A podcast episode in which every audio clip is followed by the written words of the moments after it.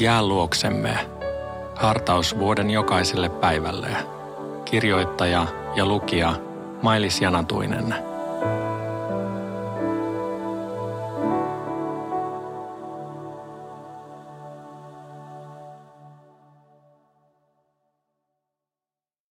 Luukas 4, 38-41. Jeesus lähti Kapernaumin synagogasta ja meni Simonin kotiin. Simonin anoppi oli kovassa kuumeessa ja Jeesusta pyydettiin auttamaan häntä. Jeesus kumartui hänen ylleen ja käski kuumetta ja se lähti hänestä. Heti paikalla nainen nousi jalkeille ja alkoi palvella vieraitaan.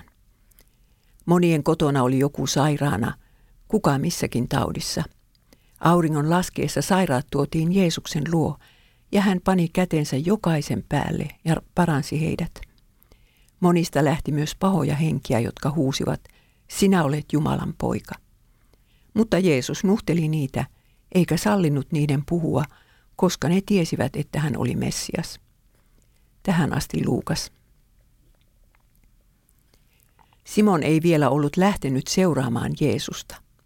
Hän oli vasta pyytänyt tämän kotiinsa lounalle. Tunnelma tuossa kodissa ei ollut korkealla, koska perheen isoäiti makasi henkitoreissaan malariakohtauksen kourissa. Simonin katon alla tapahtui sitten ensimmäinen Luukkaan kertoma parantamisihme. Jeesus meni Anopin luo ja komensi kuumetta, kuin se olisi ollut elävä olento. Hänen sanassaan oli voima, jota taudinkin oli pakko totella – Yleensä ihminen on ventti ja voimaton pitkän aikaa malariakohtauksen jälkeen.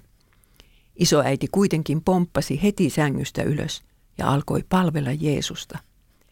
Tämän jälkeen hän ei tietenkään tahtonut vastustaa vävynsä lähtöä tuollaisen rappin opetuslapseksi. Mutta Anopin parantaminen oli vasta alkusoittoa päivän tapahtumille. Sapatin päätyttyä auringon laskeessa – Jeesus nimittäin paransi joka ikisen Kapernaumin sairaan. Tämä oli merkki, joka viittasi Messiaan tuloon. Mutta samalla se viittasi myös uuteen luomakuntaan, jossa ei tule olemaan mitään sairautta, kärsimystä, itkua eikä kuolemaa.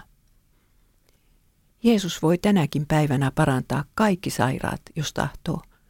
Miksi hän ei sitten tahdo? Miksi vain yksi sadasta paranee rukouksen voimasta – siksi että sairaus pitää monia meistä taivaan tiellä. Kumpi on mielestäsi tärkeämpää?